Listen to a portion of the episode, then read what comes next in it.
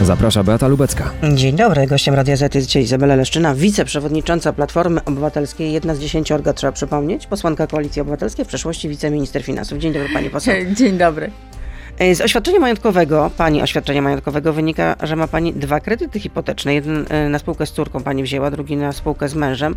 No to o ile wzrosły raty tych kredytów? To musi być poważne obciążenie teraz dla pani takiego domowego budżetu, dla pani portfela. Tak, spłata pani- tych kredytów. y, Tak, pani redaktor. Jedno, jeden kredyt jest na mieszkanie, w którym mieszkam ja z mężem, a drugi kredyt to jest mieszkanie, w którym mieszka córka. Czyli jak y, przeciętny Polak, y, żeby mieć własne mieszkanie, musiałam zaciągnąć kredyt, a że chciałam też pomóc córce, która jako studentka zaciągała kredyt, nie miała zdolności kredytowej, To pani no to pomogła. pomogłam także jej. Dobra, mama. Rzeczywiście te raty rosną i, i muszę tutaj powiedzieć, że premier Morawiecki, ja rozumiem, że, że jak się jest tak zamożnym jak premier, to się Ale, ale nie, to nie bierze zanim kredytu. porozmawiamy o premierze Morawieckim, to proszę powiedzieć, o ile wzrosły pani raty. No, odczuwa to pani w swoim portfelu, prawda? E, znaczy, po pierwsze, pani redaktor, powiedzmy sobie szczerze, posłowie zarabiają naprawdę dobrze i nie jest prawdą to, co powiedziała jedna z posłanek PiSu, że posłowie tak samo jak inni odczuwają inflację. Nie, tak nie jest, ponieważ my bardzo dobrze zarabiamy. To po pierwsze. A po Na drugie, rękę 8, 8 tysięcy. moja, na, na e, rękę 8 tysięcy chyba, tak? Z tego co pamiętam. E, Tak. Plus dieta i naprawdę w porównaniu z y, przeciętnym Czyli nie Polakiem, macie na co narzekać, rozumiem. E, oczywiście, że tak i to, to, to, to byłaby hipokryzja.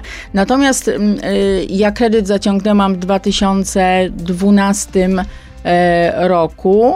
E, I moja rata w stosunku do momentu, kiedy zaciągałam kredyt, nie wzrosła tak bardzo, bo wtedy stopy kredytowe też były wyższe. Ale różnica, e, i tu muszę znowu nawiązać do premiera Morawieckiego, który wszystkich wprowadza w błąd, jest taka, że kiedy my rządziliśmy przez 8 lat, to takich wahań w stopach, w stopach referencyjnych NBP i w tym wiborze ważnym dla kredytobiorców przez 8 lat nie było takiego wahania, jak teraz zafundował nam Glapiński w ciągu 6 miesięcy.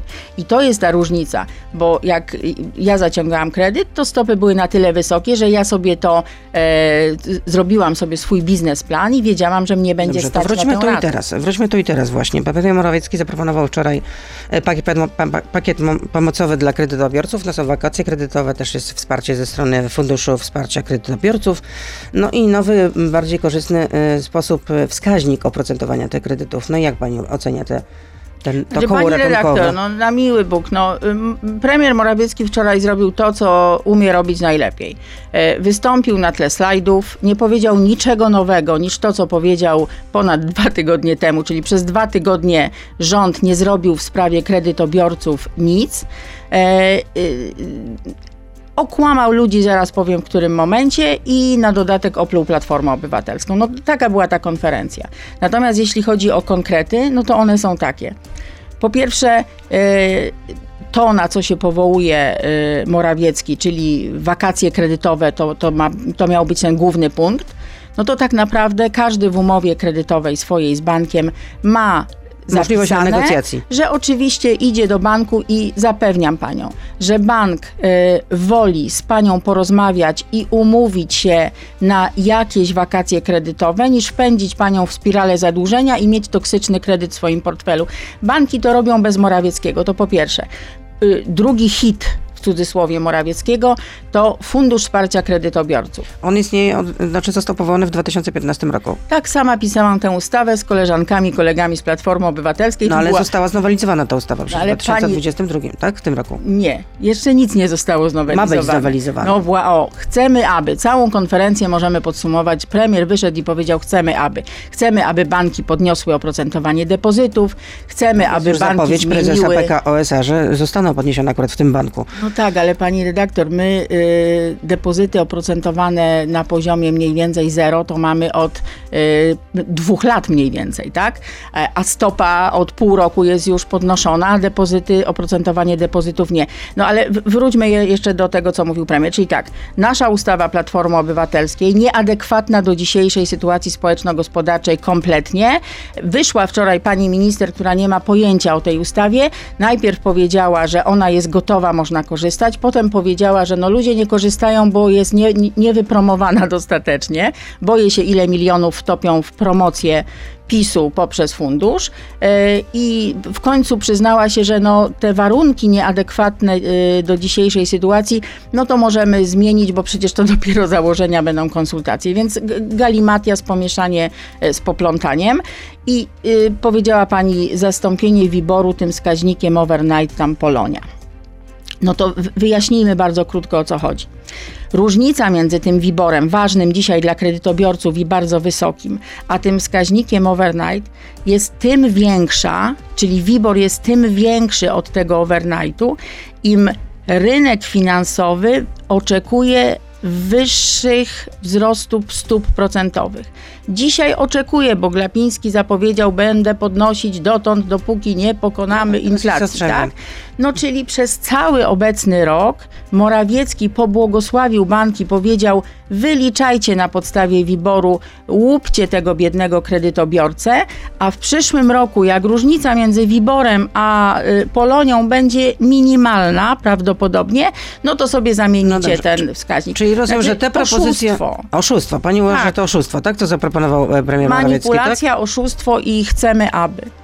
No ale wy na przykład proponowaliście zamrożenie rat kredytów i to z poziomu, mm, na poziomie y, końca 2021 roku. Tak, no, już ale, to mówię. ale to nakręca inflację przecież i Ale niweluje pani działania redaktor, NBP nasze- i Rady Polityki Pani Pieniężnej. redaktor, dziękuję za to pytanie, bo o naszych propozycjach mało się mówi, a one są 100 razy lepsze od tych No pisowskich. ale to nakręca inflację Ale to jednak. już pani wyjaśniam. My złożyliśmy cały pakiet ustaw antyinflacyjnych, który składa się z trzech ustaw.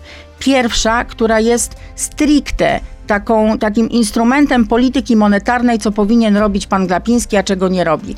Czyli Narodowy Bank Polski ma wyemitować obligacje. Każdy Polak może kupić do 50 tysięcy złotych takie Rozumiem, chodzi o obligacje. ściągnięcie pieniędzy z rynku. do, doskonale. Chodzi o ściągnięcie pieniędzy z rynku i jednocześnie o to, żeby ten biedny ciułacz, co sobie odkładał, żeby te pieniądze mu nie stopniały. To znaczy, żeby e, e, ochronić, czyli te m, obligacje mają być oprocentowane wskaźnikiem inflacji.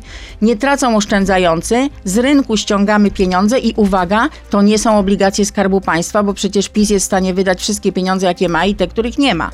Więc to, to, to, by, to było nasze działanie antyinflacyjne. Ustawa leży w Sejmie. Niech No, Morawiecki ale weźmie. zamrożenie, tam o to zamrożenie rat kredytu na Okej. poziomie z końca 2021 roku. Nawet skrytykował to wasz guru ekonomii, Leszek Balcerowicz. Leszek Balcerowicz nie jest naszym guru ekonomicznym, naprawdę. Leszek Balcerowicz jest e, profesorem, który ma ogromne, kolosalne zasługi dla transformacji polskiej gospodarki, ale dzisiaj mamy 2022 rok i e, Czyli to już nie jest liberalizm jest, To już nie jest guru. liberalizm To jest teraz jest zupełnie guru inny. ekonomii? E, Pani, e, pani redaktor, tu nie chodzi o guru, tu chodzi o pewną wrażliwość społeczną, którą trzeba połączyć z wiedzą ekonomiczną. Nie da się tego zrobić inaczej. Bez wrażliwości społecznej, bez e, jakby empatii wobec tego, że ludzie po prostu chcą żyć i nie chcą być oszukiwani przez państwo, nie da się rządzić państwem dzisiaj.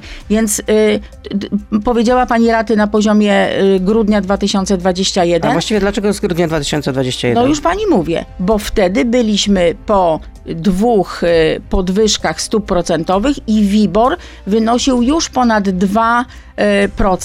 Co to znaczy? To znaczy, że mówimy, kredytobiorco, jak zaufałeś Glapińskiemu, to nie możesz być całkiem oszukany przez państwo. Państwo musi ci pomóc, ale uwaga, ty też musisz ponieść koszty, bo pewne ryzyko musisz ponosić, jak zaciągasz kredyt.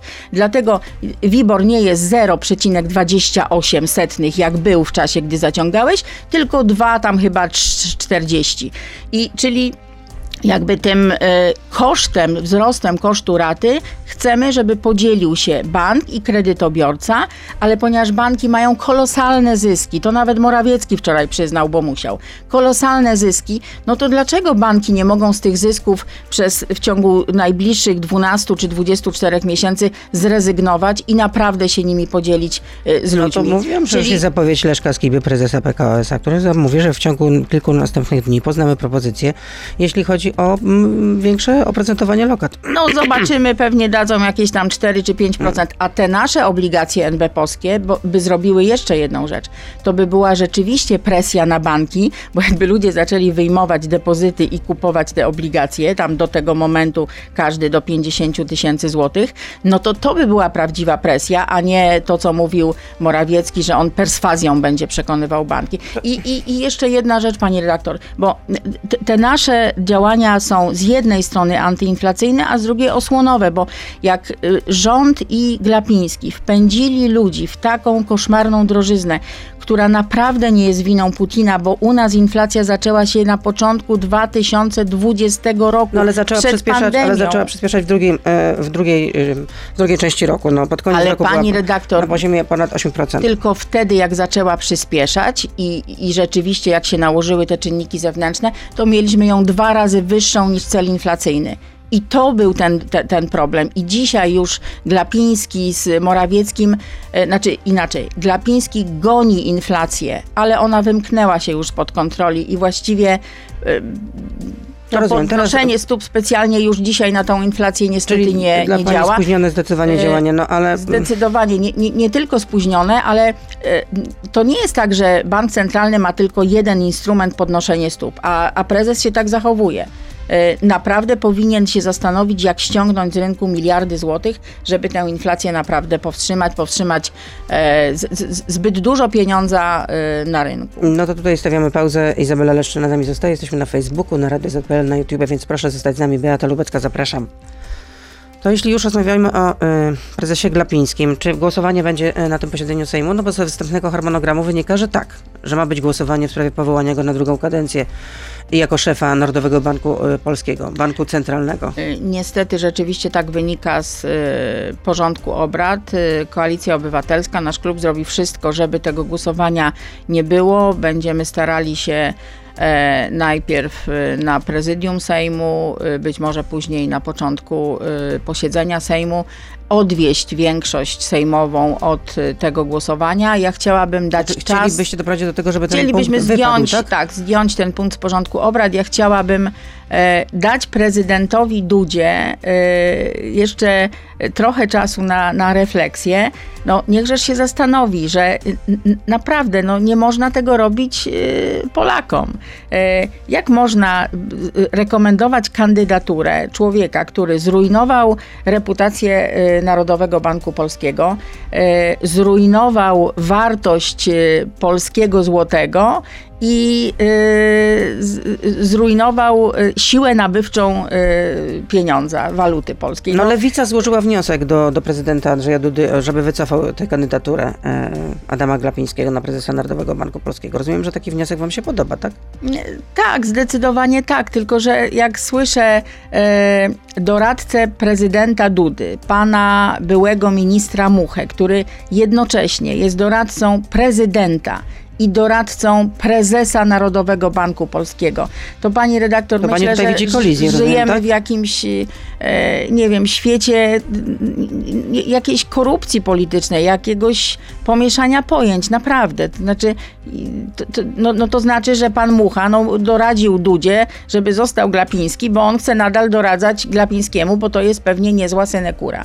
No, A gdyby tak doszło się do głosowania- polityki państwa. A gdyby doszło do głosowania na tym posiedzeniu, to rozumiem, że Koalicja Obywatelska zagłosuje Absolutnie przeciw, tak? A przeciwko. będzie jakaś dyscypli- dyscyplina w głosowaniu, czy wszyscy jesteście przekonani, że Glapiński nie powinien być prezesem NBP-u? M- Mamy podczas tego posiedzenia dyscyplinę i obecności, i głosowania, y, natomiast y, naprawdę posłowie Koalicji Obywatelskiej akurat tu są y, świadomi i, i wiedzą doskonale, że inflacja nie jest winą Putina, tylko Putin dołożył się do inflacji Glapińskiego i Morawieckiego. I, i Glapiński powinien no, ponieść konsekwencje e, swojego czynu i A kogo- naprawdę nie może być już prezesem. A gdyby Koalicja Obywatelska miała wskaza- wskazać jakiegoś kandydata na szefa NBP, to kto to by był?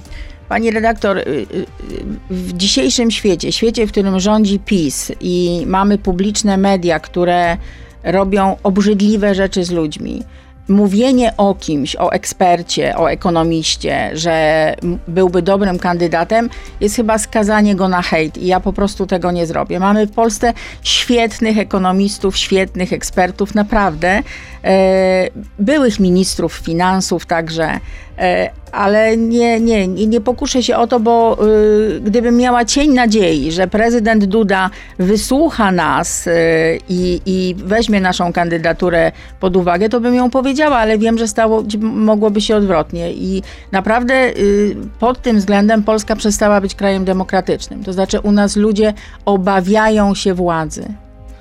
No dobrze, mówiła Pani, że sposobem na walkę z inflacją jest wyemitowanie tych obligacji przez NBP. E, ale też zaproponowaliście na przykład podwyżki dla, budżetu, dla budżetówki o 20%, to zdecydowanie nakręca, nakręciłoby inflację, nawet doprowadziło do hiperinflacji, jak oceniali ekonomiści. A dlaczego no, nie ale... można było zrobić podwyżek, no, wprowadzić podwyżek wtedy, kiedy rządziliście? Wtedy, no, kiedy pani redaktor, praca, błagam. kiedy, kiedy pensja minimalna właściwie zrównała się z pensją nauczyciela. Ale pani redaktor, no. nie, to, to, to w ogóle nie tak. Jak my rządziliśmy, to pensja nauczyciela rosła śred... pensja tego stażysty, czyli tego, co najmniej zarabia, wzrosła o ponad 70%, a w czasie PiSu wzrosła o 30%. E, pensja minimalna przez, e, w czasie naszych rządów od 2008 do 2016, bo planowaliśmy już ją, wzrosła o 90% prawie. Natomiast jeśli brać tylko to, co my podjęliśmy decyzję, tak, że, bo, bo, bo ta pierwsza decyzja na 2008 rok to była jeszcze decyzja PiSu. I samo nasze to jest ponad 64% wzrosła pensja minimalna. Pensje rosły. To PiS wmawia wszystkim, że e, w czasie rządów Platformy była ruina. Więc po pierwsze, e, nauczyciele zarabiali dużo więcej i mieli większe podwyżki, kiedy my rządziliśmy. A po drugie, dlaczego 20% dla budżetówki dzisiaj? No jak my rządziliśmy, to nie było takiej inflacji, e, jak PiS rządzi. Inflacja inflacja jest dzisiaj galopująca, w tym roku dojdzie być no, może do 20%. Tak, tylko że podwyższanie teraz akurat o 20% y, pensji w sferze budżetowej doprowadziłoby do tego, że inflacja nakręcałoby się jeszcze bardziej. Ale, no powie, jest... ale po, powiedziałam tak pani, eksperci, nie... ja wiem, ale powiedziałam pani, że nasze ustawy traktujemy łącznie. Z jednej strony ściągnąć możemy tymi obligacjami z rynku minimum 70 miliardów złotych, a podwyżki y, dla z tej sfery budżetowej będą kosztowały około 30 miliardów złotych. No to i tak jesteśmy na plusie, tylko niechby ten rząd czy, czy, czy Narodowy Bank Polski zaczęli coś robić. Więc powtórzę jeszcze raz. Z jednej strony antyinflacyjne działanie bardzo potrzebne, z drugiej strony osłonowe. Dlaczego budżetówka potrzebuje osłony? Bo w gospodarce pensje rzeczywiście rosły. Mamy tam nawet spiralę taką e, cenowo-płacową. E, I, i, I to oczywiście nakręcił też Narodowy Bank Polski z, i, i polityka polityka tego rządu. Natomiast budżetówce pensje nie rosły. My chcemy po prostu budżetówce oddać to, co jej się należy. A czy będą przyspieszone wybory? Bo Donald Tusk ostatnio mówił, że słyszał takie plotki, że jest taki scenariusz, że PiS się do tego przymierza. No to pani też... I że właściwie Donald Tusk też sięgnąłby po takie rozwiązanie. Tak mówił. To pani też słyszała takie plotki? Yy, tak, słyszy się takie, znaczy czuje się też takie napięcie na korytarzach sejmowych. Posłowie PiSu nie bardzo wiedzą, oni dzisiaj chyba mają jakieś wyjazdowe posiedzenie klubu, oni mają. nie bardzo wiedzą, czy Kaczyński naprawdę chce wyrzucić Ziobrę z rządu, czy nie chce wyrzucić, czy to jest tylko gra pozorów, czy oni Może yy, Kaczyński sam nie wie jeszcze, co ma zrobić. Yy, myślę, że nie wie. Znaczy czasem obawiam się, że, że Kaczyński żyje w takiej bańce propagandowej jak Putin. Znaczy on nie bardzo wie, co się dzieje, bo... Ja myślę, że wie, co się dzieje dzieje, tylko że po prostu z tej sytuacji nie ma dobrego wyjścia. Inaczej, chodzi mi o to, że nie wie, co się dzieje w społeczeństwie. Znaczy, jego nie dotyka inflacja, rozmawiałyśmy o tym na początku. On y, no nie ma kredytu, dostaje chyba. na konto y, dużo ponad 20 tysięcy złotych y, miesiąc miesiąc i, i, i, więc naprawdę nie odczuwa inflacji. Nie ma kredytu, nie wie, co to znaczy wzrost rat, nie wie, co to znaczy no dobrze, nie móc wiązać końca czy on sobie radzi, czy nie radzi Ale nie, ale bo to jest ważne. Dlaczego? No dlatego, pani redaktor, że on nie ma świadomości,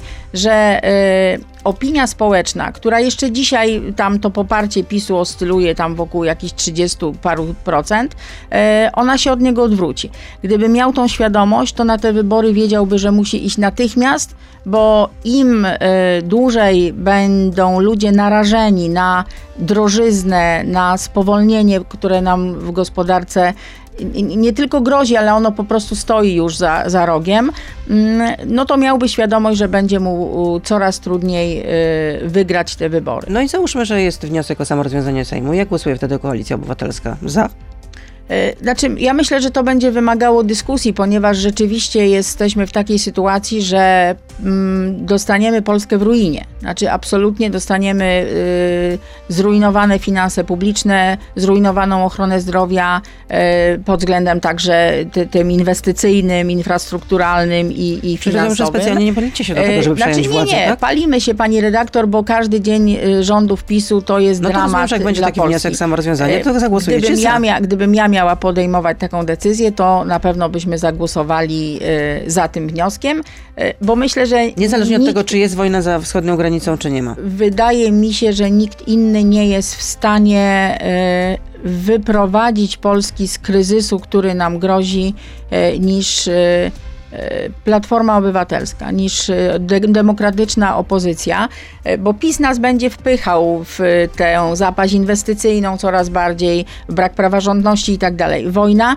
jest oczywiście problemem. Jeśli Donald Tusk mówi, że hmm, no, jednak decyzja dzisiaj o kampanii wyborczej, o wyborach e, no, byłaby trudną decyzją, to oczywiście ma na myśli to, że za wschodnią granicą mamy e, wojnę, a w Polsce mamy bardzo wielu uchodźców i, i, no, i, i, to jest e, no, średnio sensowne, tak? Mm, ale... Ale rozumiem, że jako wiceprzewodnicząca Platformy Obywatelskiej namawiałaby, przewodniczący, namawiałaby pani przewodniczącego Platformy Obywatelskiej, gdyby taki wniosek się pojawił o samorozwiązanie, że Koalicja Obywatelska powinna zagłosować za. Tak, bo zdecydowanie interes Polski wymaga tego, żeby PiS odsunąć od władzy jak najszybciej. A czy macie już przygotowaną kampanię? Yy, no bo co, słyszę, co no bo znaczy? słyszę w, w kuluarach, że, jesteście, że yy, w waszych szeregach jest takie niezadowolenie, jak to wszystko wygląda od strony medialnej, że trzeba zmienić spin doktorów, to co trzeba zmienić? Pani redaktor, yy, spin doktorzy nie wygrywają wyborów. Wybory wygrywają zdeterminowani posłowie, przekonani o tym, że trzeba wziąć władzę, E, po to, żeby dobrze zarządzić no tak, ale kształt kampanii też ma, też ma e, absolutnie wpływ na to, czy się wygrywa, czy nie. Przyzna pani. Ale zapewniam panią, że ta kampania będzie taka, że wygramy wybory. Czyli jesteście przygotowani, rozumiem, tak? Już jesteście, Jesteśmy jeszcze... przygotowani w każdej chwili do prowadzenia kampanii, układania list i wygrywania wyborów z pisem. Czyli rozumiem, że nie będzie takich wpadek, że e, przewodniczący Platformy Obywatelskiej nagrywa spot i mówi, że Zbigniew Ziobro jest droższy niż czereśnie e, i opiera się na memie, który pojawił się w internecie. Jakoby czereśnie miały kosztować kilogram 260, 260 złotych. Ale y, premier Tusk nie mówił, że kosztują 260 zł. No jest droższy tylko, niż czereśnie. No. No, no, no droższy niż czereśnie y, jest, bo kosztuje nas... Y, ale ewidentnie nawiązywał do tego Miliony mem. euro. No tak, oczywiście, no że tak, właśnie. tak. Ale, ale czym są memy, pani redaktor? Memy są emanacją tego, co czują Polacy. Są zwielokrotnieniem naszych odczuć. No, no, no, no tym są memy. Więc ni, niczym złym nie jest odwołanie się, się do memu. To też spot ma to do siebie, że, że no, wykorzystuje właśnie emocje y, społeczne. A te emocje są takie, że ludzie chodzą dzisiaj na ryneczek i łapią się za głowę. No tylko prostu. powiedzmy, że polskie, to polskie czereśnie nie kosztują 260 zł za kilogram, bo jeszcze ich po prostu nie ma. No na razie kwitną. No, ale polski, Więc będą. Tak, ale no mamy już czereśnie sprowadzane. Z Hiszpanii. Między innymi. Y, nie będzie jednej listy opozycji. O tym możecie zapomnieć. No, chociażby Adrian Zandberg powiedział, że jestem realistą i jako realista mogę powiedzieć, że jednej wielkiej listy opozycyjnej po prostu nie będzie. A dlaczego nie będzie? Dlatego, że wyborcy partii opozycyjnej mają zbyt różne poglądy. Znaczy, mnie się bardzo trudno wyobrazić na jednej liście z panem Zandbergiem. Tu muszę mu przyznać rację. Y, znaczy, Dlaczego? przekonanie o tym, że mm, pieniądze spadają z nieba i że mm, właściwie mm, można załatwić E, wszystko rozdawaniem pieniędzy z budżetu, także tych pieniędzy, których nie ma, no to przerabiamy to od 6 lat. PiS też z taką polityką szedł do władzy i po władzę i po 6 latach mamy taką sytuację. Okazuje się, że transfery społeczne są na kredyt, że spłacać będziemy je, że spłacamy teraz już, do jednej niektóre... listy opozycyjnej, bo y, trochę odje, odjeżdżam od, od tego tematu, bo chciałam zapytać, czy to jest w ogóle możliwe? Pani mówi, że sama się nie widzi na jednej liście z z Zandbergiem. W związku z tym już sama pani potwierdza, że nie będzie jednej listy opozycyjnej, chociaż wasz przewodniczący mówi, że takowa powinna być. E, bo czym innym jest e, taki pragmatyzm wyborczy, który no, jakby wystarczy wiedzieć, czym jest dąd, wystarczy sobie zrobić pewną symulację i wiemy, że e, ta jedna lista z pisem wygrałaby e, na pewno wybory. E, a czym innym są po pierwsze interesy partyjne małych partii, które oczywiście boją się swojego większego sojusznika, bo boją się, że będą zjedzone przez e, tego sojusznika.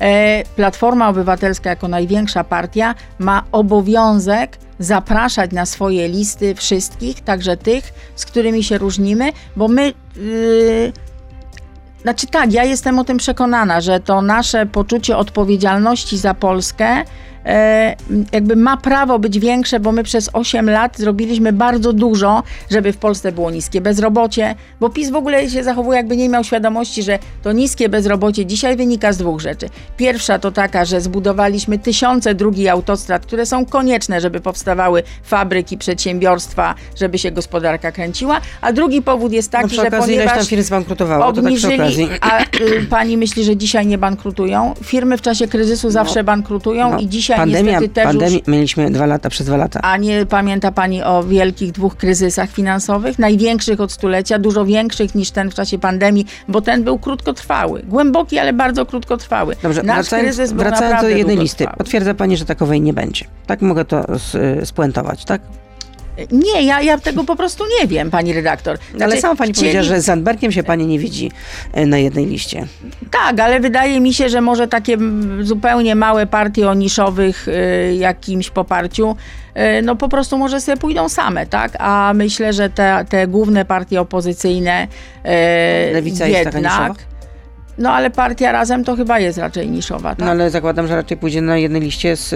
A ja myślę, że tego też nie wiemy. Y, dokładnie, co się wydarzy. Znaczy, powtórzę to, co mówi Donald Tusk. E, jeśli chcemy wygrać z PiSem, powinniśmy iść w jednym wielkim bloku opozycji demokratycznej.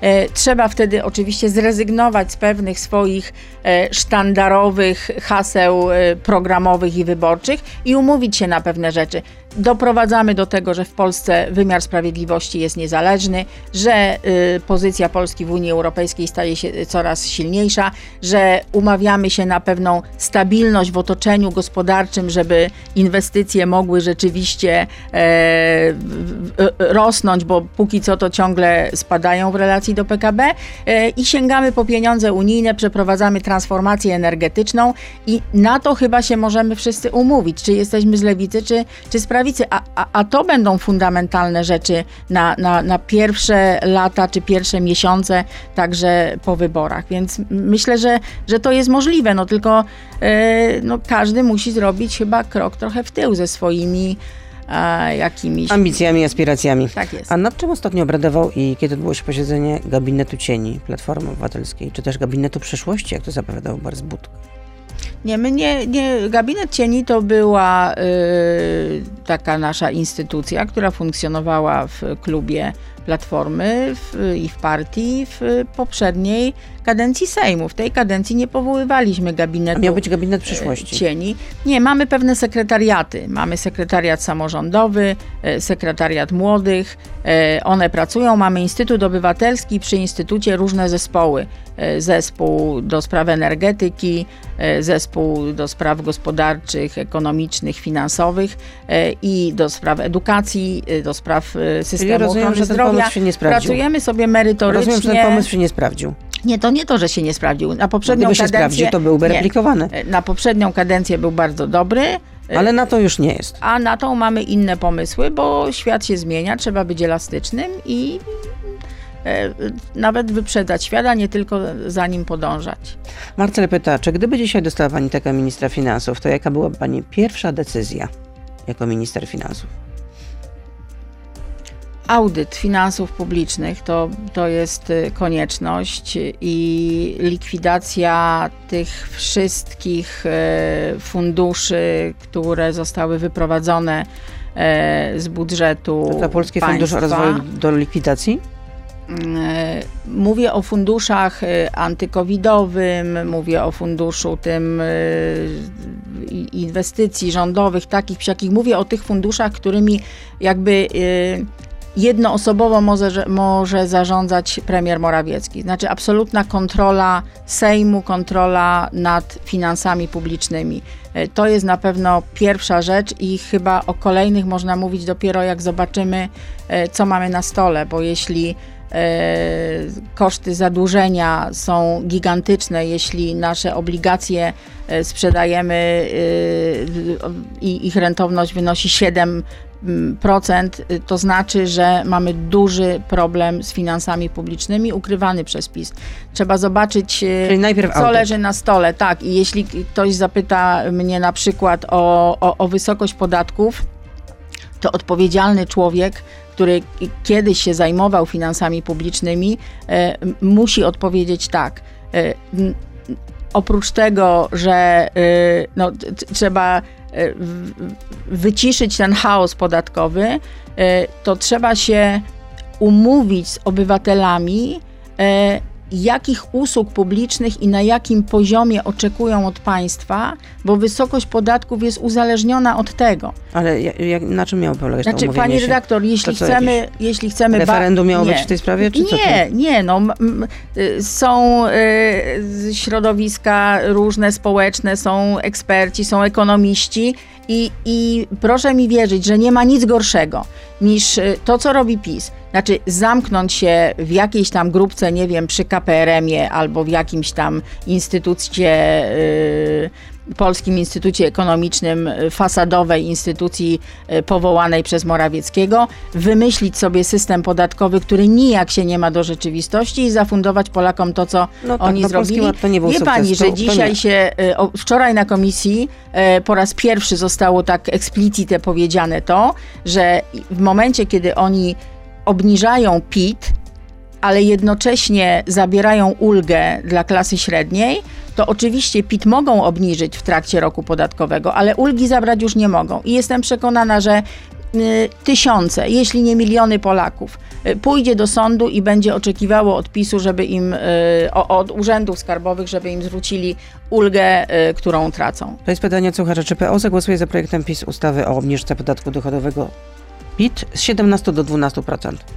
E, wczoraj o tym rozmawialiśmy, ponieważ e, obniżenie podatków, obniżanie podatków i niskie podatki zawsze były w agendzie Platformy Obywatelskiej i zawsze tak. uważaliśmy, że podatki powinny być niższe. Co więcej, uważamy, że PiS zbierając podatki od Polaków właściwie je marnuje w dużej części i wydaje nie wiadomo Ale... na co. Zagłosujemy za tą ustawą, chociaż mamy świadomość jej wielu mankamentów i to, że ona y, rodzicom samotnie wychowującym dzieci y, pozwala odliczyć sobie, y, to znaczy zmniejszyć podatek na na pół dziecka, a nie na całe dziecko, no to składamy poprawkę. Mamy nadzieję, że, że zyska większość. Łukasz pyta, czy zlikwidujecie y, tego typu, tego typu y, transfery socjalne jak y, 13, 14, 500 plus? Na pewno nie zlikwidujemy. Wielokrotnie mówił o tym, znaczy powiedzmy sobie szczerze, że 14 jest tylko na ten rok, no to PiS ją już zlikwidował. A 13 będzie, tak? E, powiem tak, z pewnością nie podejmiemy żadnej decyzji, która mm, zamiast poprawiać jakość życia, będzie ją zmniejszać. Nie wyobrażam sobie, żeby przy tej inflacji emeryci, emerytom zabrać 13 emeryturę, ale uwaga, uważam, że sama koncepcja tej trzynastki nie jest dobra i trzeba uczciwie i przyzwoicie waloryzować emerytury, bo to jest dla emeryta korzystniejsze niż dawanie im prezentu. E, bardzo chciałabym, żebyśmy pensję minimalną powiązali z ze wzrostem gospodarczym, czyli ze wzrostem średniego wynagrodzenia w gospodarce, żebyśmy umieli porozumieć się co do tego, że pieniądze publiczne to są pieniądze podatników, czyli pieniądze obywateli i nie może jeden działacz partyjny decydować, jak je rozdaje, tylko muszą być pewne y, systemowe rozwiązania ustawowe, które mówią, o ile wzrasta pensja minimalna, o ile waloryzowana jest emerytura. Znaczy, jestem przeciwnikiem no, ale jak ta waloryzacja emerytur no, była taka znaczy, dość skromna, powiedziałabym. Jeszcze zapytam no, Była 500... za skromna, dlatego Donald Tusk mówił, że po, powinna być absolutnie dodatkowa, ale konkludując tam to pytanie, nie, nie mamy zamiaru zabierać y, tych y, transferów, socjalnych. socjalnych, które już są. Mamy zamiar y, doprowadzić do tego, żeby były wyższe inwestycje, wyższe dochody budżetowe i, i, i, i to redystrybuować sensownie na usługi publiczne, żeby wreszcie i ochrona zdrowia, i edukacja były na wyższym poziomie. Magda pyta, czy niekorzystniej byłoby dla Koalicji Obywatelskiej, gdyby jej twarzą był Rafał Trzaskowski, a nie Donald Tusk? Znaczy, ale twarzą koalicji obywatelskiej jest i Donald Tusk, i Rafał Trzaskowski, czyli mamy. Yy... Czyli rozumiem, że chodzi o to, że liderem Platformy Obywatelskiej, czy też koalicji obywatelskiej powinien być Rafał Trzaskowski. Czy nie byłoby to korzystniejsze? Znaczy, od momentu, kiedy Donald Tusk powrócił do Polski, do polskiej polityki i został szefem Platformy Obywatelskiej, no chyba o 10, y, ponad 10, tak? O kilkanaście punktów procentowych wzrosły nasze e, wyniki sondażowe, więc wydaje mi się, że e, spełniamy oczekiwania naszych wyborców i obiecuję, że będziemy je pewnie spełniać coraz lepiej, a Rafał Trzaskowski jest w Platformie Obywatelskiej, jest prezydentem najważniejszego miasta polskiego, bo naszej stolicy i, i, i naprawdę nigdzie się od nas nie wybiera, więc jesteśmy i gramy Ale tutaj nie, razem. Nie mówię, że miałby się dokądś wybierać, chociaż no już zapowiada, że y, no, ruszają przygotowania do kolejnej edycji Campus Polska. Tak, i też jestem na ten kampus zaproszona, za co Rafałowi bardzo dziękuję i będzie miło tam spotkać się z młodymi ludźmi. Czyli zmiany lidera nie będzie, jeśli chodzi o Koalicję Obywatelską, o przede wszystkim o Platformę Obywatelską. Jest jeszcze pytanie od, jest jeszcze jedno pytanie od słuchacza. Niech ja tylko to znajdę, bo to tutaj mogłam przeoczyć. A Adrian pyta, który obwód łączący nas z Rosją, z Białorusią byłaby w stanie pani oddać za pokój w, w razie ewentualnego konfliktu? Znaczy to jest głupie pytanie, które y, jakby wpisuje się w taką propagandę telewizji y, pisowskiej. Sądzi pani, że to jakiś y, Nie, nie, nie widz, sądzę. Widz nie, TVP nie. Info zadał to pytanie? Nie, myślę, że być może, nie, nie wiem czy młody, czy stary, to w ogóle nie ma znaczenia, ale pewnie ktoś, kto ulega propagandzie Kurskiego. E, ja no myślę, że to jest nawiązanie do pani koncepcji, Tak, ja wiem, do miała. czego to jest nawiązanie. To nie jest że moja... na początku wojny pani... myślała pani, że skoro zacytuję, tak. żeby przypomnieć, że skoro w Donbasie mieszka tak, mieszka tak wielu Rosjan, to skoro jest to taka zbuntowana republika, to dodajmy ten teren Putinowy, niech sobie to weźmie, ale niech cała Ukraina będzie bezpieczna. Tak pani pani redaktor, dla Onet. Y, bardzo dziękuję, że pani przytoczyła pierwszą część tego zdania na początku wojny. Początek wojny w Donbasie to był 2014 rok. Zapewniam panią, że cały... O, o rok 2022? Początek wojny. Wojna w Donbasie trwa od 2014 roku. Zapewniam panią i pana, który zadaje to pytanie, że w 2014 roku niemal cały zachodni świat uważał dokładnie tak samo. Ale rozmawiała Pani z jakimiś politykami, y, prominentami, y, liderami y, zachodniego świata. Pani redaktor, ale wystarczyło obserwować y, reakcję zachodniego świata. No ona tak naprawdę była prawie żadna. Y, prawie żadna. Y, I zapewniam Panią, że bardzo wielu Ukraińców, i, te, i z nimi rozmawiałam, myślało wtedy podobnie. E, niech nie będzie wojny w całej Ukrainie. Tylko, że e, czytając to, że na początku wojny myślałam, jednak e, sądzę, że ktoś, kto tego słuchał albo kto czyta ten cytat, to jednak ma wrażenie, że mówi pani o 24 lutego 2022 roku. I dlatego przyznaję, że to była wypowiedź niefortunna, bo trzeba być bardzo precyzyjnym, szczególnie jeśli się jest politykiem i wypowiada się publicznie.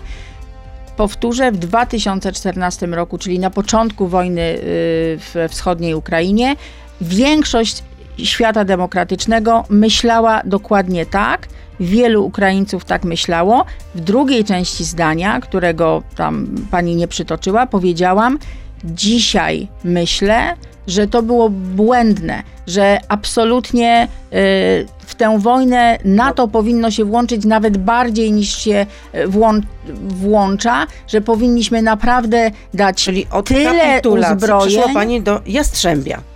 E, tak i myślę, że tak ewoluował cały świat I łącznie takie stanowisko ze Stanami, Platformy Obywatelskiej, że- Stanami Że NATO powinno się skonfrontować y, z Putinem. Nie mówię o konfrontacji, tylko mówię o tym, że y, wszystko do tej Ukrainy przychodzi trochę jakby za późno, tak? Że, że, że, że gdybyśmy y, w pierwszym tygodniu tej drugiej odsłony wojny zachowywali się tak, jak się zachowujemy dzisiaj, to, no, to pewnie Ukraina byłaby dzisiaj w innym miejscu. Dziękuję bardzo za tę rozmowę. Izabela Leszczyna, wiceprzewodnicząca Platformy Obywatelskiej, była em, wiceminister finansów, no teraz chyba posłanka Koalicji Obywatelskiej Tak była jest. z nami. Bardzo Dziękuję dziękuję. bardzo. Dobrego dnia. Wzajemnie. To był gość Radia Z. Słuchaj codziennie w Radio Z i na player radioz.pl.